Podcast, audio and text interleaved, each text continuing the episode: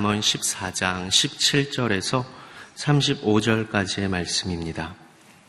잠언 14장 17절에서 35절까지의 말씀 저 여러분 한 줄씩 교독하시고 마지막 35절 같이 읽겠습니다.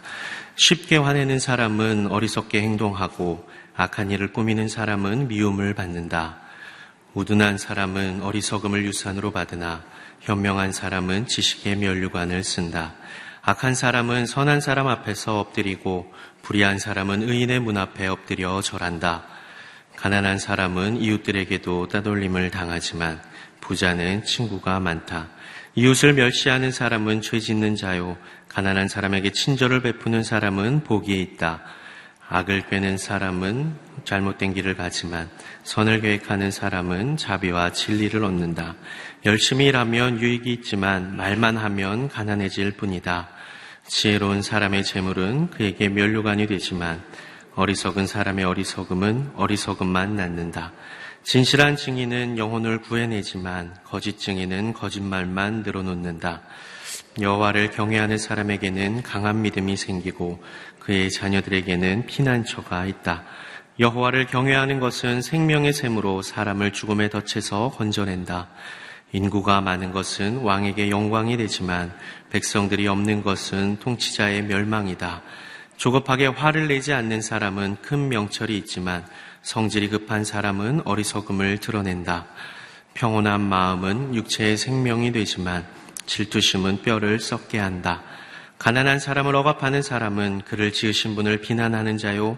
궁핍한 사람에게 친절을 베푸는 사람은 하나님을 높여드리는 자이다. 악인은 자기 악함 때문에 쓰러지지만 의는 죽음이 닥쳐도 소망이 있다.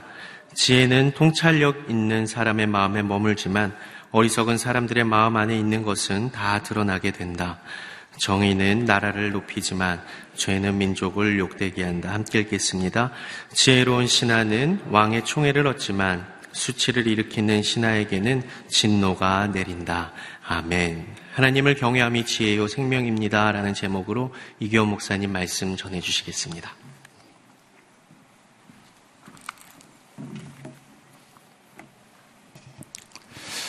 네, 오늘 새벽 예배 나오신 모든 분들 주님으로 환영합니다.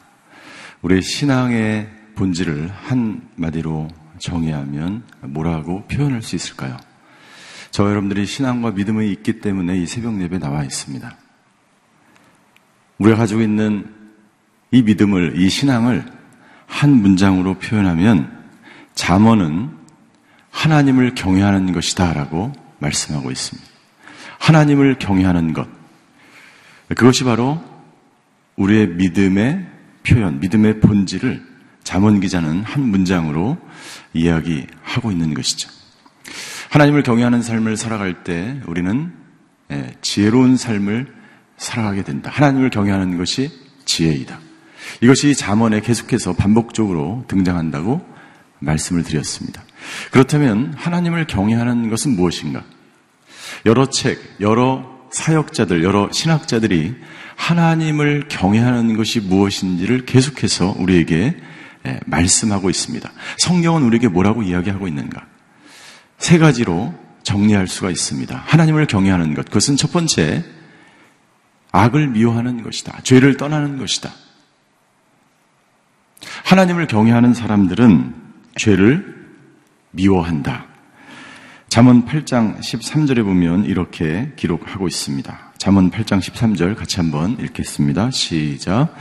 여호와를 경외하는 것은 악을 미워하는 것이다. 나는 교만함과 거만함, 악한 행실과 고집이 센 입을 싫어한다. 예. 하나님을 경외하는 것은 하나님을 경외하는 사람은 죄를 미워하고 악을 떠나게 되어 있습니다. 왜요? 하나님을 사랑하기 때문에. 하나님을 사랑하기 때문에 하나님의 말씀에 순종하고 하나님의 말씀에 더욱 가까이 하나님의 말씀을 묵상하기 때문에 예, 악을 스스로 떠날 수밖에 없죠. 악을 떠나기 위해서 죄를 짓지 않기 위해서 발버둥 치는 것이 아니라 스스로 악한 길에서 떠나게 되는 삶을 살아가게 되는 것이죠. 사역자인 도, 조이 도이스라고 하는 사람은 죄를 대하는 우리의 태도에 네 가지 단계가 있다고 합니다.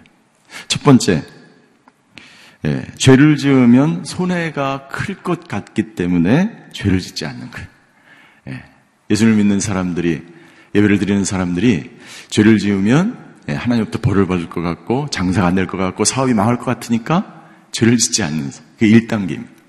두 번째 단계는 예,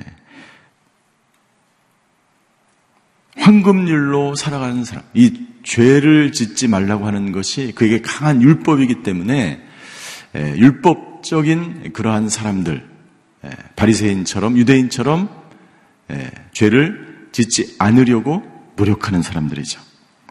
세 번째 단계는 주님을 기쁘시게 하는 것이기 때문에 죄를 짓지 않는 거예요.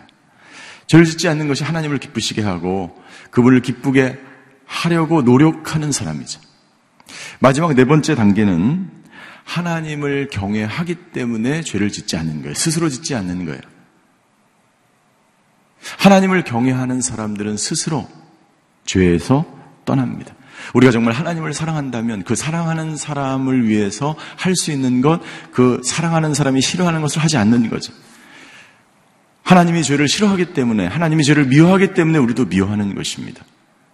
하나님을 경외한다는 것은 그래서 죄를 미워하고 죄에서 악에서 떠나는 것이다라고 말씀할 수 있죠. 두 번째, 하나님을 경외하는 것은 하나님의 말씀에 순종하는 것이다. 하나님의 말씀에 순종하는 것이다. 순종하는 사람의 대표적인 사건, 이 성경에 나오는 순종의 대표적인 사건은 아브라함이 자기 아들 이삭을 바치는 사건일 것입니다. 하나님께서 내 아들 이삭을 바치라고 이야기합니다. 아브라함은 그 즉시 예, 이삭을 데리고 모리아산으로 갑니다. 그리고 아브라함이 이삭을 죽이려고 할 때 천사가 나타나서 이렇게 이야기합니다. 창세기 22장 12절이에요. 제가 읽겠습니다.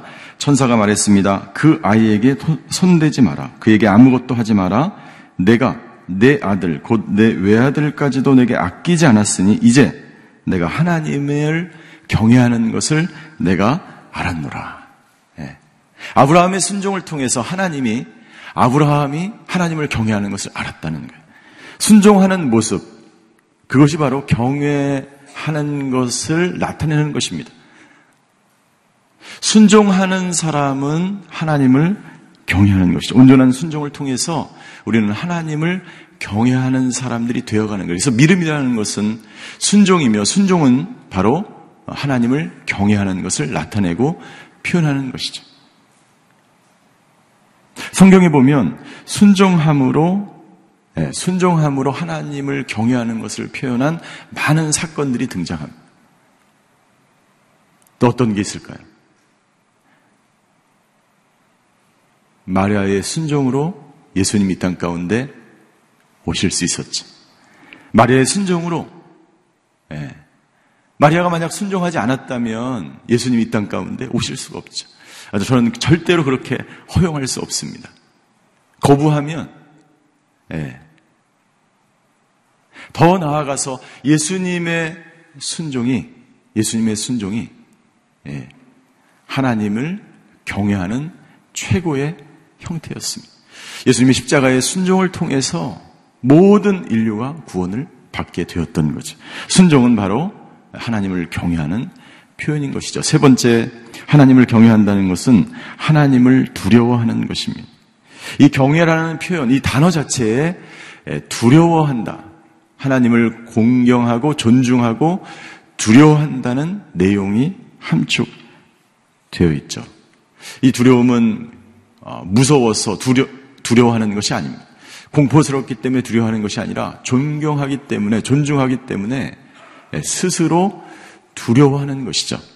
그래서 시편 기자는 시편 2편 11절에 이렇게 고백하고 있습니다. 우리 시편 2편 11절을 새 번역, 새 번역으로 한번 같이 읽겠습니다. 시작. 두려운 마음으로 주를 섬기고 떨리는 마음으로 주님을 찬양하라. 네. 하나님이 누구신지 아는 사람, 하나님이 얼마나 거룩한지 아는, 아는 사람, 그리고 하나님 앞에서 내가 어떤 존재인지, 내 죄가 어떤 상황 가운데, 내 상태가 어떤 상태 가운데 있는지 그 아는 사람은요, 예배 가운데 나올 때 삶을 살아갈 때 두렵고 떨림으로 하나님을 찬양하게 되어 있습니다.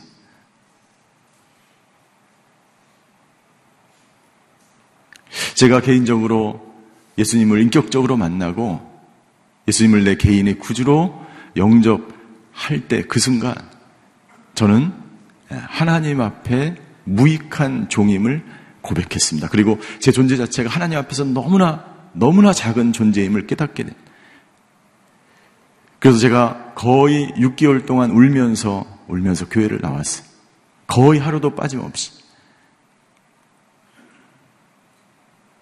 그때 드렸던 그 예배는요, 이 하나님의 놀라운, 이 광대한 그 하나님의 놀라우심을 찬양하며 예, 두렵고 떨림으로 날마다 하나님 앞에 나왔어.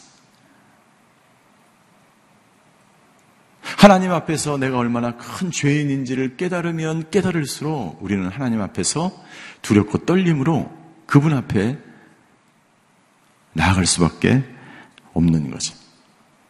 너무나 위대한 분이시기 때문에 너무나 내 인생을 너무나 잘 아시고 나를 기막힐 웅덩이와 사망의 음침한 곳에서 나를 이끌어내신 그분. 그분을 깨달을수록 그분 앞에 우리는 겸손하게 두려움으로 나갈 수밖에 없다는 것입니다. 그래서 하나님을 두려워하게 되면 거룩함을 추구하게 되죠. 나의 모든 삶의 영역에서 거룩함을 추구하게 되는 것입니다. 그렇다면 우리가 예배를 드리고 헌금을 하고 기도를 하고 새벽 재단을 쌓고 이 모든 것들은 무엇인가? 그것들은 하나님을 경외하는 사람들의 삶이요 표현인 거예요. 하나님을 경외하기 때문에 죄를 미워하고 하나님을 경외하기 때문에 순종하고 하나님을 두려워하는 삶을 살기 때문에 새벽마다 이 자리에 나와서 하나님을 예배하고 기도하는 줄 믿습니다. 그것은 그 모든 것들은 예, 그것 자체가 하나님을 경외하는 것이 아닙니다. 그것들은 예, 경외하는 사람들의 삶의 자세요 예, 표현인 것이죠. 구약의 마지막 말씀인 말라기서는 계속해서 이스라엘 백성들에게 선포합니다. 너희들이 하나님을 경외하지 않는다. 너희들의 삶 가운데 하나님을 경외하는 것이 다 사라졌다고 계속해서 예언의 말씀을 합니다. 하나님을 경외하기 때문에 예배가 사라졌고 너희는 우상을 섬기게 되었고 죄를 짓게 되었고 순종하지 않게 되었고 하나님을 두려워하지 않기 때문에 하나님을 멀리 떠날 수밖에 없었다. 그러나 그 말라기 시대에도 하나님을 경외하는 사람들이 있었어요. 그래서 말라기 선지자는 하나님을 경외하는 사람들은 예, 유명한 말씀을 하나님을 경외하는 사람들은 치료하는 광선을 비추어 마치 외양간에서 나온 송아지 같이 뛰리라라고 말씀하고 있는 거예요. 하나님을 경외하게 되면 여러분들 이 시대가 어둡고 이 시대가 죄악이 관영하고 하나님한테 불순종하고 하나님을 두려워하지 않는 이 시대에 하나님을 경외하는 사람들에게 예, 치료하는 광선이 비쳐서 송아지가 뛰는 것처럼 뛰리라. 할렐루야. 저와 여러분들이 그런 사람들이 되시기를 주임으로 축원합니다. 오늘 치료의 광선이 저 여러분들에게 비치기를 주임으로 축원합니다. 여러분들이 이 세상에 나가서 오늘 예배를 드리며 하나님을 경외하는 사람으로서 살아갈 때 송아지처럼 뛰면서 사슴처럼 저 높은 곳으로 뛰어올라 다니는 저와 여러분들이 되시기를 주임으로 축원합니다. 그것이 바로 하나님을 경외하는 사람들의 삶이에요. 왜 우리가 하나님을 경외해야 할까요? 하나님을 경외하는 이유가 무엇일까요? 우리 전도서 12장 13절의 말씀입니다. 전도서 12장 13절의 말씀 우리 같이 한번 읽겠습니다. 시작. 모든 것의 결론은 이것이다. 하나님을 경외하고 그분의 계명을 지켜라. 이것이 사람의 본분이다. 하나님을 경외하는 것이 사람의 본분이기 때문에 하나님을 경외하라고 솔로몬은 잠언 예, 10장부터 22장까지 375개의 잠언을 이야기하고 그리고 그 마지막 결론을 전도서에서 내리는데 전도서의 맨 마지막에서 이렇게 이야기하는 거예요. 사람의 본분이 바로 예, 하나님을 경외하는 것이기 때문에 하나님을 경외해야 된다는 거예요. 죄를 미워하는 것, 하나님 앞에 순종하는 것, 그리고 하나님을 두려워 떨므로 예배의 자리, 기도의 자리, 그리스도인의 삶을 살아가는 것, 이것이 그리스도의 본분이다라고 하는 거예요. 그리스도의 본분이라고 하는 뜻은 여기서 무슨 말이냐면 예, 그리스도인의 삶의 전부라는 거예요. 솔로몬이 모든 부귀영화를 누리고 솔로몬이 할 수 있는 모든 것들을 다 하고 하나님의 지혜를 받고 마지막 내린 결론이 뭐냐면 사람의 본분, 사람의 모든 것, 예, 그것은 바로 하나님을 경외하는 것이다 라고 말하는 것입니다.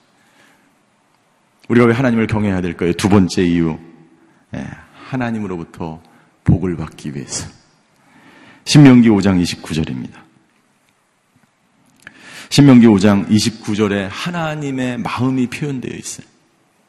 우리 5장 29절도 같이 한번 읽겠습니다. 시작. 오 이렇듯 그들 마음이 나를 경외하고 내 모든 계명을 항상 지켜서 그들과 그 자손들이 영원히 잘 될 수만 있다면 얼마나 좋을까? 하나님은 저와 여러분들이 잘 되기를 원해요. 영원히 잘 되기를 원해요. 여러분들의 자녀들의 자녀들까지 축복받기를 원해요. 그 비결이 뭐냐면 하나님을 경외하며 살아가는 것입니다. 다른 것이 축복이 아닙니다. 하나님을 경외하면 그 다른 모든 것들은 하나님께서 부어 주시는 줄 믿습니다. 그래서 우리가 그렇게 그렇게 기도하는 것은 다음 세대를 위해서 그렇게 기도하는 이유가 무엇입니까? 나라와 민족을 위해서 기도하는 이유가 무엇입니까? 단 한 가지. 하나님, 이 민족이 하나님을 경외하는 민족이 되게 하여 주시옵소서. 우리 자녀들이 하나님을 경외하는 자녀들, 하나님을 경외하는 다음 세대가 태어나게 하여 주시옵소서. 왜요? 그것이 복 받는 길이기 때문에. 하나님이 우리를 향한 마음은 이것으로 충만해져 있는 거예요. 너희들이 나를 경외하기만 하면 너희들 뿐만 아니라 너희들의 자손의 자손에까지 영원히 잘 될 것이다. 이것을 하나님이 이 잠언을 통해서 계속해서 우리에게 말해요. 잠언을 언뜻 보면 계속해서 똑같은 얘기가 반복됩니다. 반복되고 반복, 계속 반복됩니다. 지혜로운 것과 지혜롭지 않은 것, 악한 것과 선한 것, 의인과 악인, 지혜로운 사람과 어리석은 사람이 계속해서 반복돼. 그것이 바로 하나님을 경외하는 사람과 하나님을 경외하지 않는 사람에 대해서 계속해서 하나님이 말씀하고 있습니다. 오늘 저희가 읽은 본문도 이것을 말씀하고 있는 거예요. 17절부터 24절까지의 말씀은 예, 하나님을 경외하는 것은 악을 떠나는 것이다 라는 내용이 있는 것입니다. 하나님을 경외하는 자는 지혜로운 자요. 지혜로운 자는 죄를 미워하고 악에서 떠난다. 예. 17절입니다. 17절 후반절에 보니까 악한 일을 꾸미는 사람은 미움을 받는다. 19절 악한 사람은 선한 사람 앞에서 엎드리고 불의한 사람은 의인의 문 앞에서 엎드려 절한다. 여러분들, 악한 사람은 어떤 사람인가? 하나님을 경외하지 않는 사람이죠. 죄에서 떠나지 않는 사람이죠. 악한 사람은 그래서 예, 악을 계속해서 꾸밉니다. 결과는 무엇입니까? 미움을 받습니다. 18절입니다. 우둔한 사람, 지혜롭지 못한 사람, 하나님을 경외하지 않는 사람은 어리석음을 유산으로 받게 된다. 계속해서 죄에 머물러 있기 때문에 악을 행하기 때문에 계속해서 예, 어리석은 상황 가운데 예, 그것을 유산으로 받을 수밖에 없다는 것이죠. 22절입니다. 악을 꾀하는 사람은 잘못된 길을 갑니다. 하나님을 경외하지 못하고 죄를 미워하지 않고 악을 계속해서 행하면 잘못된 길에 결국 다다르게 된다는 것이죠. 그러나 지혜로운 사람은 어떤 사람입니까? 지혜로운 사람은 18절에 예, 보니까 지식의 면류관을 쓴다. 지식의 면류관. 하나님을 경외하는 사람, 그 사람은 지식의 면류관을 쓰게 됩니다. 오늘 수능을 보는 모든 우리 자녀들이 예, 하나님이 주시는 지혜의 면류관, 지식의 면류관으로 충만해져서 모든 수능, 시험을 잘 보게 될 줄 믿습니다. 지식의 하나님을 경외하는 것이 세상에서 가장 고상하며 가장 지혜로우며 가장 지식이 충만한 사람이 되고 그 면류관을 예, 쓰게 된다고 이야기합니다. 19절 결국 예, 악은 패배하고 의가 승리한 하나님을 경외하는 사람들은 의로운 사람이고 19절 예, 악한 사람은 선한 사람 앞에서 엎드리고 불의한 사람은 의인의 문 앞에 엎드려 절한다. 궁극적으로 하나님을 경외하는 의로운 사람들이 승리하게 되어 있다. 이 세상은 겉으로 보면 악인이 승리하는 것 같고 죄를 지면서도 잘 사는 것 같은 사람들로 넘쳐나는 것 같아요. 그러나 예, 그 인생의 마지막은 그렇지 않습니다. 예, 의인이 반드시 승리하게 되어 있다라고 말하는 것이죠. 25절부터 27절까지의 말씀은 예, 지혜자는 하나님 앞에 순종하는 사람이고 말씀에 순종함으로 말미암아 다른 사람의 생명을 구하는 사람이다. 지혜자는 다른 사람의 생명도 구한다. 25절입니다. 진실한 증인은 영혼을 구해냅니다. 26절 여호와를 경외하는 사람에게는 강한 믿음이 생기고 그의 자녀들에게는 피난처가 있다. 예. 아브라함의 그 믿음을 통해서 하나님을 경외하는 그 아브라함의 믿음, 그 믿음이 순종을 가져왔고 그 순종은 예, 이삭을 구원했고 이삭뿐만 아니라 여러분들 아브라함이 순종할 때 하나님이 이삭이 죽으면 어떻게 해요? 하나님이 하셨던 그 약속이 사라지지 않습니까? 이런 이유를 말하지 않았어요. 그런 질문을 하지 않았어요. 그냥 바로 가서 아브라함을 아브라함은 이삭을 바칩니다. 그렇게 함으로 말미암아 어떻게 됐습니까? 예, 그 아브라함의 순종이 예, 모는 이삭 이후에 아브라함과 이삭과 야곱과 요셉과 수많은 그 족속을 통해서 놀라운 축복을, 놀라운 생명을 얻게 되는 축복을 예, 가져왔다는 것이지. 26절, 27절 여호와를 경외하는 것은 생명의 샘으로 사람을 죽음에 덫에서 건져낸다라고 말하고 있습니다. 이것은 우리 예, 어제 그제 계속해서 예, 생명의 샘이 되는 이 하나님의 지혜에 대해서 말씀을 나눴습니다. 세 번째, 28절부터 35절까지의 말씀은 하나님을 두려워하는 지도자가 되어야 된다라고 말하는 것입니다. 하나님을 경외하는 것은 하나님을 두려워하는 것이고 하나님을 두려워하는 지도자들에 의해서 이 나라가 다스려질 때 하나님께서 어, 그 나라를 축복해 주신다라고 하는 내용입니다. 28절 인구가 많은 것은 왕에게 영광이 되지만 백성들이 없는 것은 통치자의 멸망이다.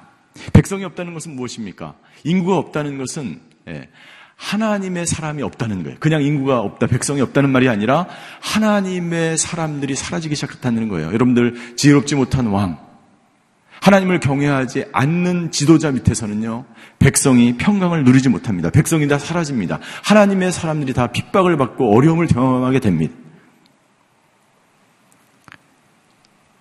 지혜로운 지도자, 하나님을 경외하는 지도자는 29절, 예, 분노한, 조급하게 화를 낸, 조급하게 화를 내지 않는 사람은 큰 명절이 있지만 성질이 급한 사람, 예, 조급한 사람은 어리석음을 드러낸다.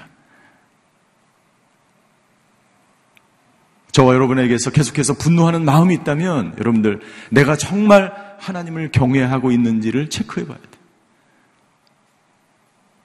내 안에 아직까지 그것이 누구이든지 그것이 어떤 대상이든지 그것이 어떤 상황이든지 상관없이 분노를 계속해서 품고 있다면 과연 내가 하나님을 경외하는 상태에 있는가를 체크해 봐야 됩니다.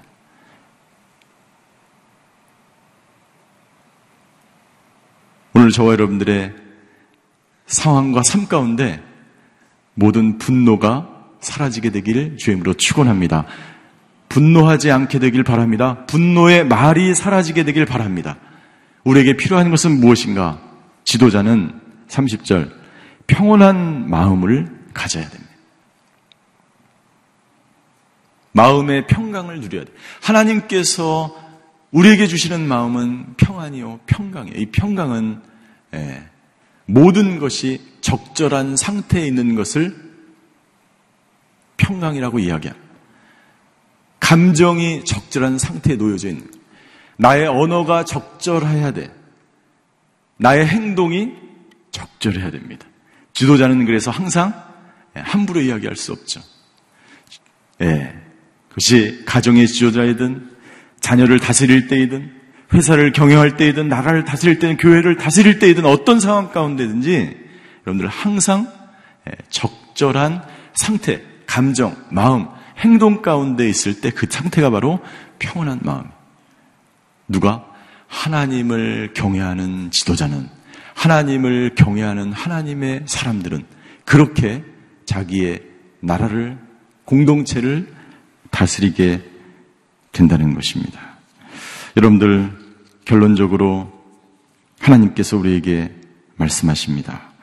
시편 103편 17절과 18절 의 말씀이에요. 우리 시편 103편 17절과 18절의 말씀을 같이 한번 읽겠습니다. 시작. 그러나 여호와의 사랑은 영원에서 영원까지 여호와를 경외하는 사람들 위에 있고 그 이는 자녀의 자녀들 곧 그 언약을 지키고 계명을 기억하고 순종하는 사람들에게 이를 것이다. 예. 하나님을 경외하는 사람들에게 주시는 축복이에요. 하나님의 사랑은 변하지 않습니다. 하나님의 사랑은 영원으로 영원까지 이릅니다. 하나님의 사랑은 절대 변하지 않아요. 인간의 사랑은 변해도, 인간의 순종은 변해도, 인간의 마음은 변해도, 하나님의 마음은 변하지 않아요. 그 하나님의 사랑은 영원에서 영원까지 이른다고 말하고 있습니다. 누구에게? 하나님을 경외하는 사람에게. 오늘 저와 여러분들이, 여러분이 하나님을 경외함으로 그 하나님의 영원한 사랑을 누리시게 되기를 주임으로 축원합니다. 그 하나님의 영원한 은혜 가운데 살아가게 되기를 주임으로 축원합니다. 예, 하나님을 경외하는 것 그때 하나님의 은혜와 축복이 여러분들의 삶 가운데 오늘 하루 종일 있게 되기를 주임으로 축원합니다. 기도하겠습니다.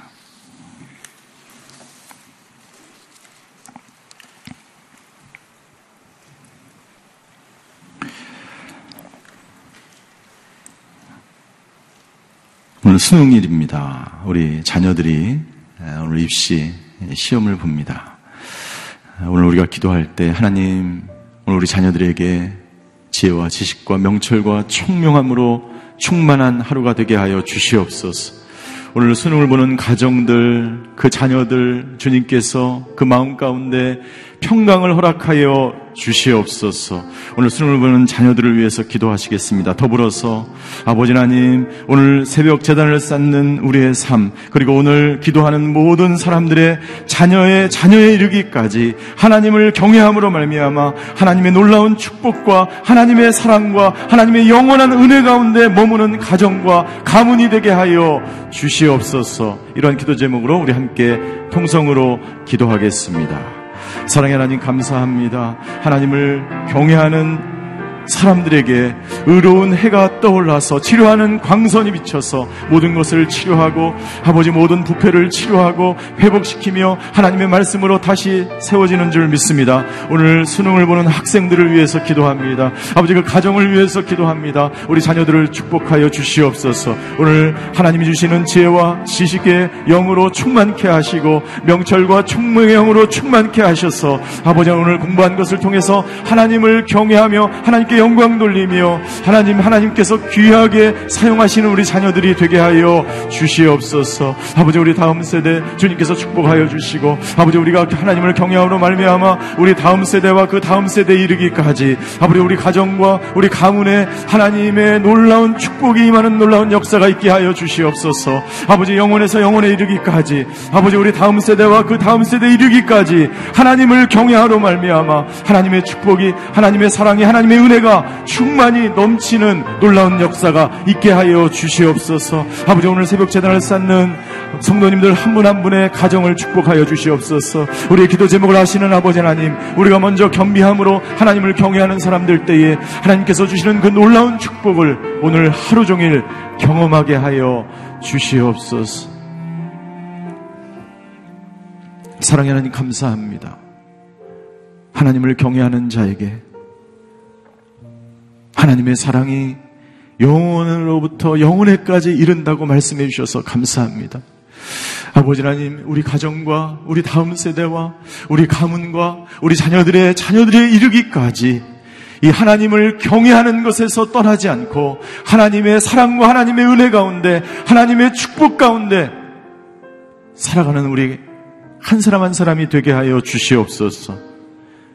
오늘 수능을 보는 자녀들 그 가정을 주님께서 위로하여 주시고 평강에서 평강으로 지켜 주시옵소서.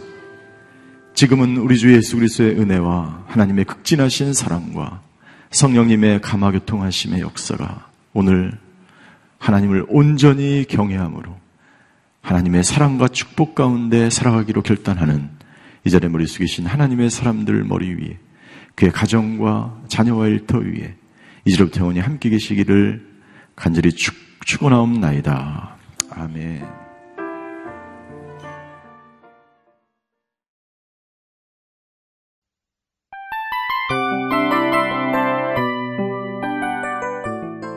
이 프로그램은 청취자 여러분의 소중한 후원으로 제작됩니다.